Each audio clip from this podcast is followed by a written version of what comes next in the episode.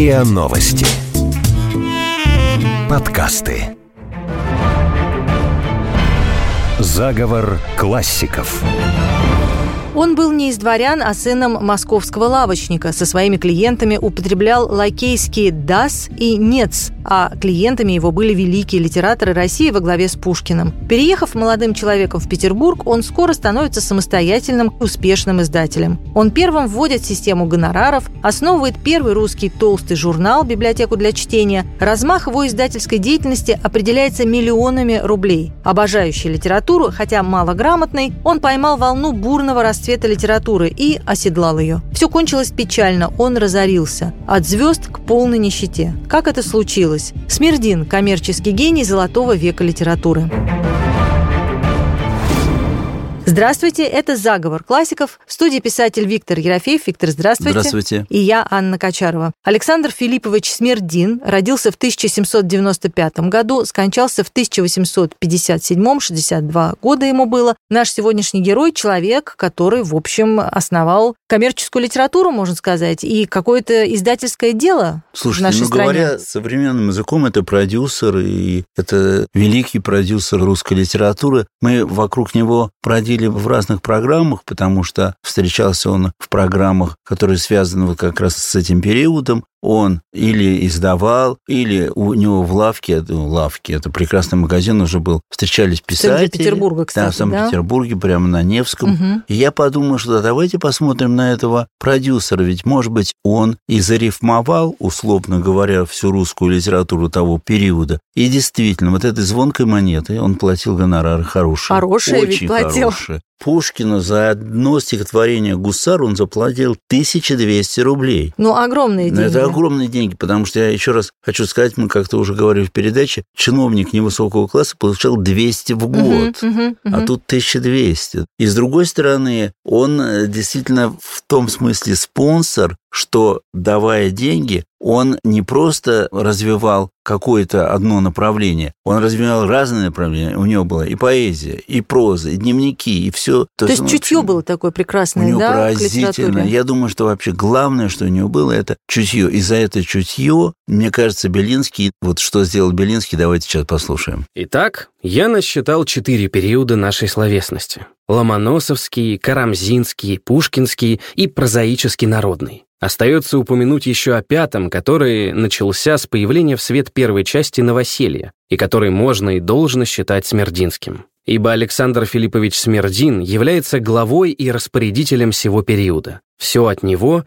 и все к нему. Он одобряет и ободряет юные и дряхлые таланты очаровательным звоном ходячей монеты. Он дает направление и указывает путь этим гениям и полугениям, не дает им лениться, словом, производит в нашей литературе жизнь и деятельность. Виктор, ну вот я когда готовилась к программе и читала о нем, меня просто поразило, что он с писателями действительно вот так по-лакейски общался. Дас, нет, в каком-то вот как будто он в поклоне полу. А на самом деле они были зависимы от него, потому что он платил, он их издавал. Как-то странно вот это складывается, Ой, нет? вы знаете, но дело в том, что какой-нибудь краснодеревщик или еще кто-то иногда имеет гораздо больше денег, чем тот, который приглашает его в гости. Да, но почему же он так как-то вот перед это, это был... еще стиль той эпохи, это М. все-таки были сословные времена. И когда дворянин, а уж тем более князь или великие писатели, как Пушкин, они, безусловно, просто для него были небожителями. А он развивал это небожительство как раз в своем магазине. Ну, вот еще поразительные факты, которые сообщают нам о нем его современники. Давайте послушаем и потом тоже обсудим. Писал он довольно неправильно, с большими орфографическими ошибками. Во внутреннее содержание книг, предлагаемых ему для издания, никогда не входил, довольствуясь объяснением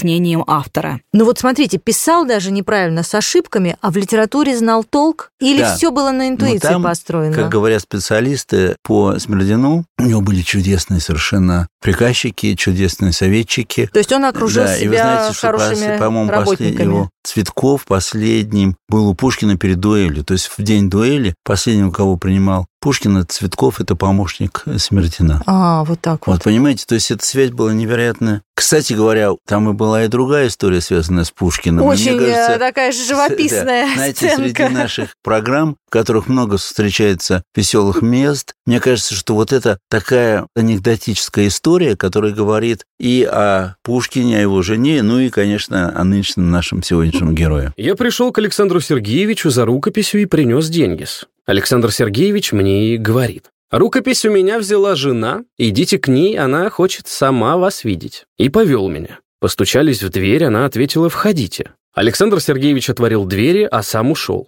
Я же не смею переступить порога, потому что вижу с даму, стоящую у трюмо, опершись одной коленой на табуретку, а горничная ей шнурует атласный корсет. «Входите, я тороплюсь одеваться», — сказала она. «Я вас для того призвала к себе, чтобы вам объявить, что вы не получите от меня рукописи, пока не принесете мне сто золотых вместо пятидесяти. Мой муж дешево продал вам свои стихи». Все это она проговорила скоро, не поворачивая головы ко мне, а смотрясь в зеркало, зеркало и поправляя свои локоны, такие длинные на обеих щеках. Я поклонился, пошел в кабинет к Александру Сергеевичу и застал его у письменного стола с карандашом в одной руке, которым он проводил черты по листу бумаги, а другой рукой он подпирал голову, и они сказали мне, «Что? С женщиной труднее поладить, чем с самим автором. Нечего делать, надо вам ублажить мою жену. Понадобилось ей заказать новое бальное платье. Где хочешь, подай денег. Я с вами потом сочтусь». «Что же, принесли деньги в шесть вечера?» — спросил Панаев. «Как же можно было не принести такой даме?»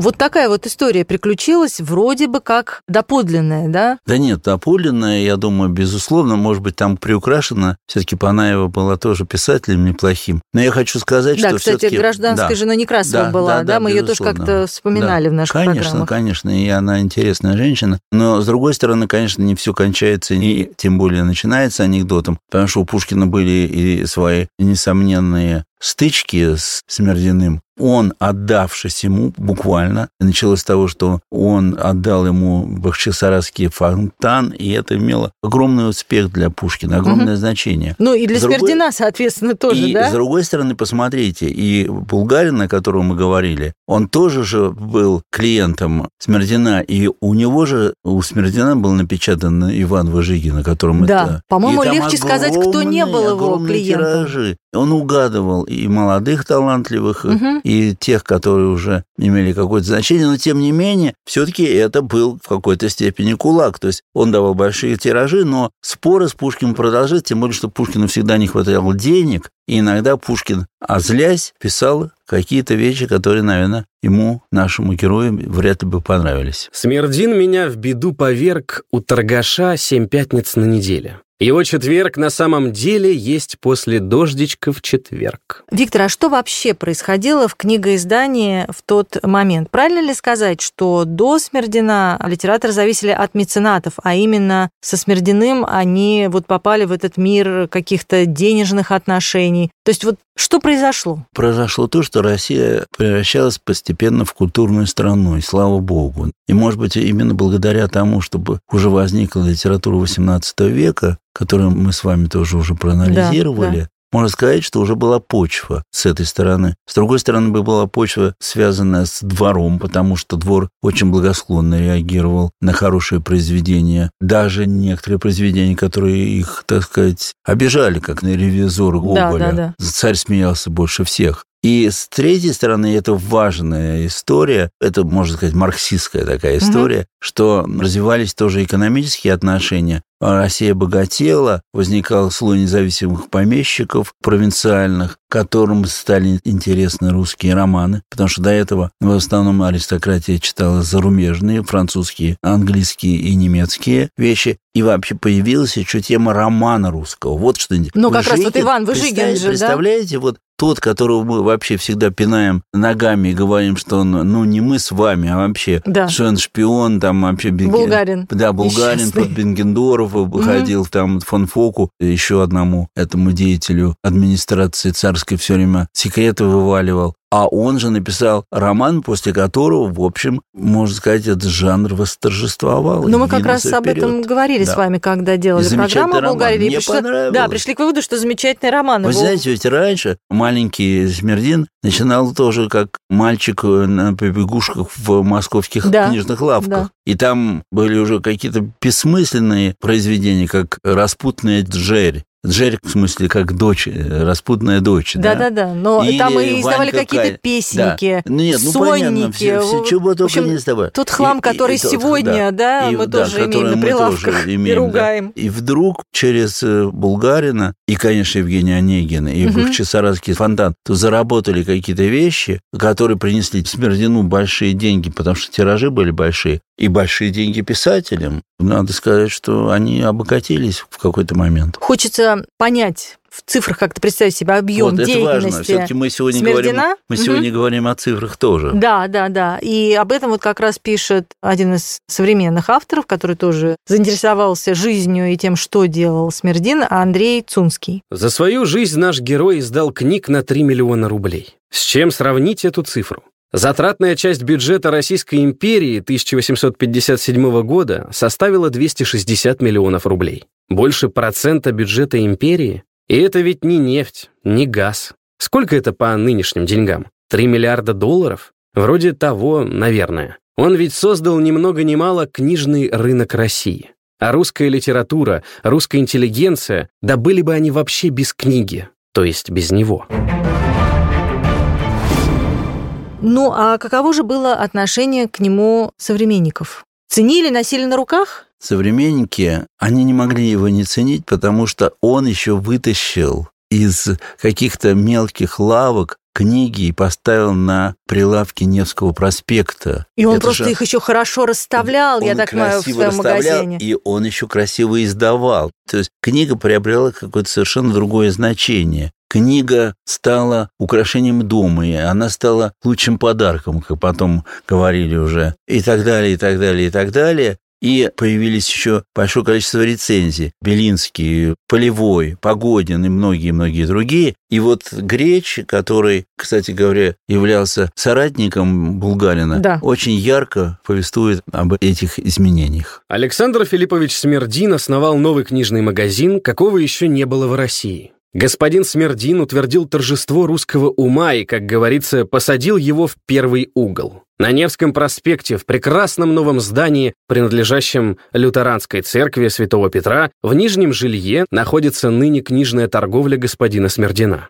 Русские книги в богатых переплетах стоят горделиво за стеклом в шкафах красного дерева, и вежливые приказчики, руководствуя покупающих своими библиографическими сведениями, удовлетворяют потребность каждого с необыкновенной скоростью. Сердце утешается при мысли, что, наконец, и русская наша литература вошла в честь и из подвалов переселилась в чертоги. Мы уже сказали, что магазин Смердина располагался прямо в центре Санкт-Петербурга и был знаменитым местом. Располагался он около немецкой кирхи, да, прямо в центре города. Которая сейчас вообще да. существует. То есть и, мы можем пойти в это место есть мемориальная доска, которая да, посвящена да, да. как раз этому книжному магазину. И, вы знаете, произошло знаменательное событие, надо запомнить эту дату, 19 февраля, ну, как освобождение да, крестьян да, да. много лет позже, 1832 год, Смердин переезжает вот в этот новый дом. Кстати говоря, на втором этаже он устраивает библиотеку. Угу. И второй этаж, именно это огромное помещение, ему обходится 12 тысяч рублей в год. Это огромные, ну, то есть огромные деньги огромные, вообще. Огромные деньги, да. И он не боится вкладываться во все это. Он приглашает почти 100 гостей. То есть вот 19 февраля он, он 1832 года, он устраивает честь, открытие торжественное. Честь того переезда, что литература поднимает угу. Невского проспекта. Она где-то там в гостином дворе чуть не в подвале ночевала. Да, а да. теперь она прямо на видном месте. И здесь, значит, собираются писатели самых разных направлений. И мы точно это можем и сейчас. мы знаем, потому что есть гравюра. Да, да. Как раз вот вышла эта книга «Новоселье», потому что писатели согласились тоже сделать подарок Смердину, и каждый дал какой-то отрывок, свое какое-то произведение для его сборника. И вот этот сборник назывался «Новоселье». И на обложке этого сборника мы видим, как во главе стола сидит Кто? Крылов. Крылов, да. Так он развалясь Да, да, немножечко. Да, рядом сидит Хвостов, тот самый, которого все считали графоманом. Самый знаменитый А он, графоман, да. да-да-да. А дальше сидит Пушкин. И понимаете, то есть... Там в и общем, Греч, и там-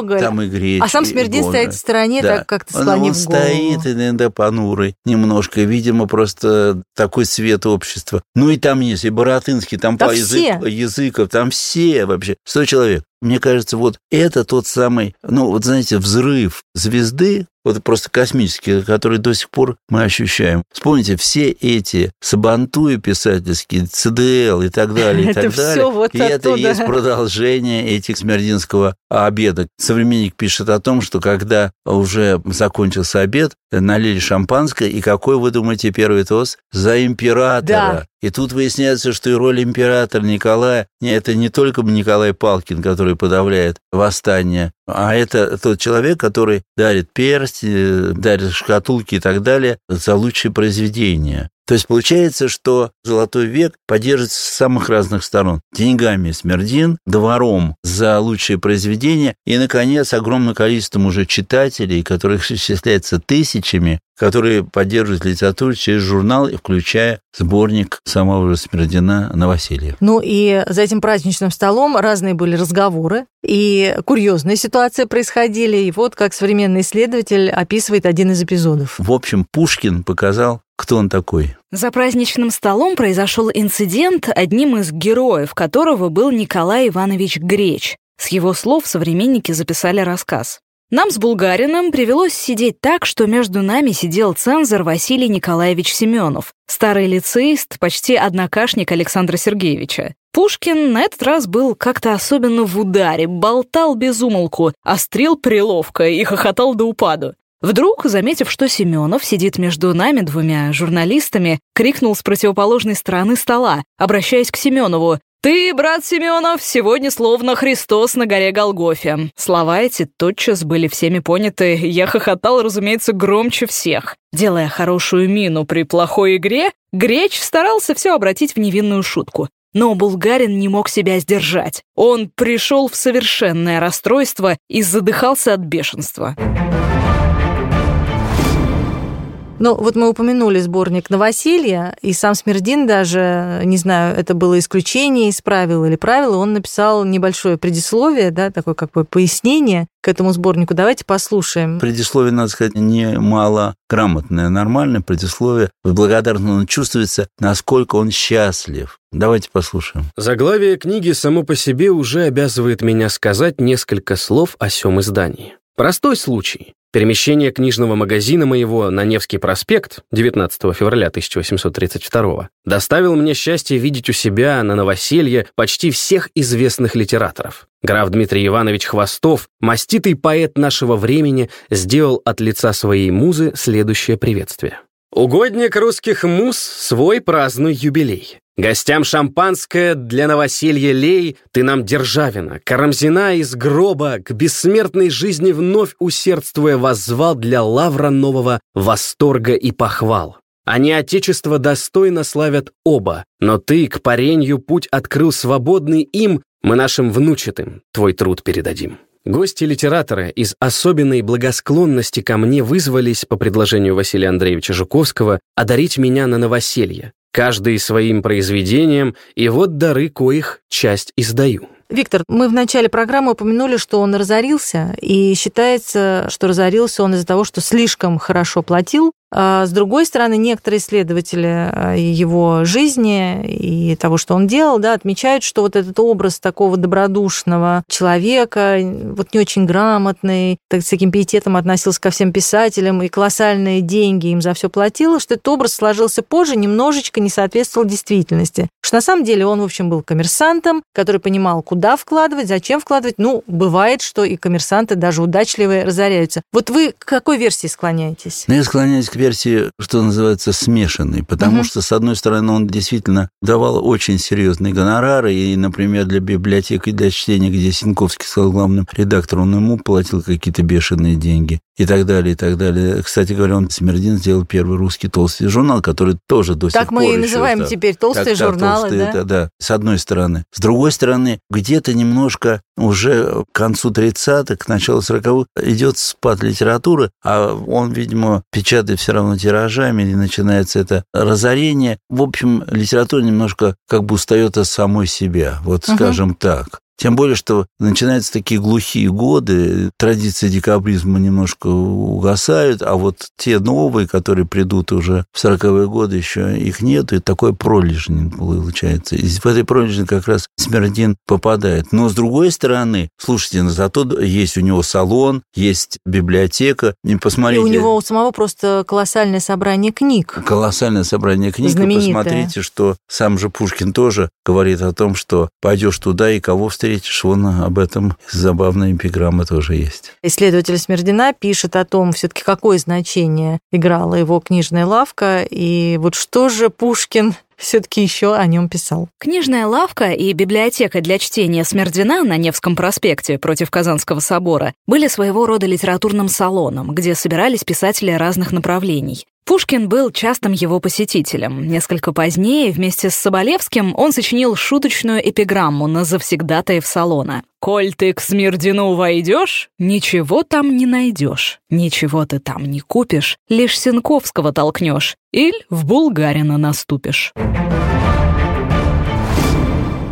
Деятельность была его разнообразной очень. Я так понимаю, что еще он просто каталогизировал русскую литературу, записал все то, что тогда читали. Но это было в духе времени. Было Смотрите, Спиранский сделал свод законов. Сначала для Александра, потом для Николая Первого. А здесь вот Смердин сделал такой огромный реестр русской литературы. И, в общем-то, надо сказать, огромное сделал дело, но потом умер в полной нищете. Он умер настолько... Увы. Ему пришлось продать этот магазин, продать эти книги. Книги вообще растворились, и неизвестно, у него, по-моему, 12 тысяч было названий и 50 тысяч томов. Огромная библиотека. Все это пропало. И вы знаете, он был объявлен банкротом, несостоявшимся должником, и в конечном счете друзья должны были собирать деньги ему даже на памятник так было все плохо. Такое бывает, конечно, с людьми, которые оказываются впереди прогресса. И тут надо сказать, что Смердин, коммерческий организатор «Золотого века», он, мне думается, никогда не сотрется в нашей памяти. Он похоронен на Волковском кладбище, есть его могила. Мы всегда будем с почтением к нему относиться.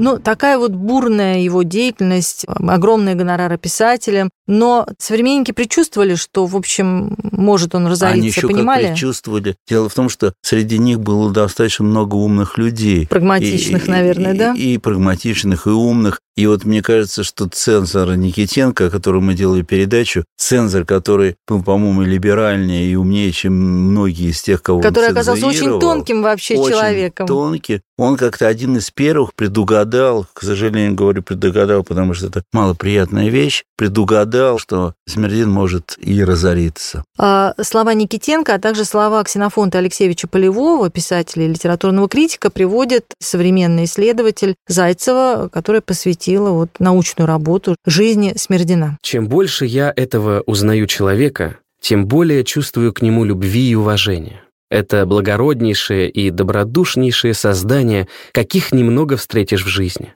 Под необделанную грубую корою у него хранится добрейшее сердце и благороднейший ум. Писал Полевой. Вторит Полевому и Никитенко. Смердин истинно добрый и честный человек, но он необразованный, что всего хуже для него, не имеет характера. Наши литераторы владеют его карманом как арендою. Он может разориться по их милости. Это было бы настоящим несчастьем для нашей литературы. Вряд ли ей дождаться другого такого бескорыстного и простодушного издателя. Виктор, ну вот как это часто бывает в наших программах, когда мы говорим о каких-то людях важных для русской литературы, мы все равно связаны с Пушкиным. И сегодня то же самое. Я вот чувствую, что мы постоянно, а вот Пушкин сказал то-то о нем, а такая история была. Пушкин у нас как... Слушай, ну Пушкин наше все. Да, да. Как сказал, так и случилось, Аполлон Григорьев. Да. И вы знаете, я хочу сказать, что здесь вот какое любопытно происходит сближение. Ведь Пушкин пишет свое знаменитое стихотворение о земном смысле поэзии, угу. где существует диалог между книгопродавцом и поэтом. Это 1824 год. Да. У меня есть ощущение, или Пушкин предвидит Смердина, или же Смердин уже где-то вот на подходе. Но фигура его здесь, так сказать, да. маячит в этом стихотворении. Она, мая, она маячит, или, можно сказать, это призрак, который потом превращается в фигуру Смердина. Книга «Продавец». Что же изберете вы,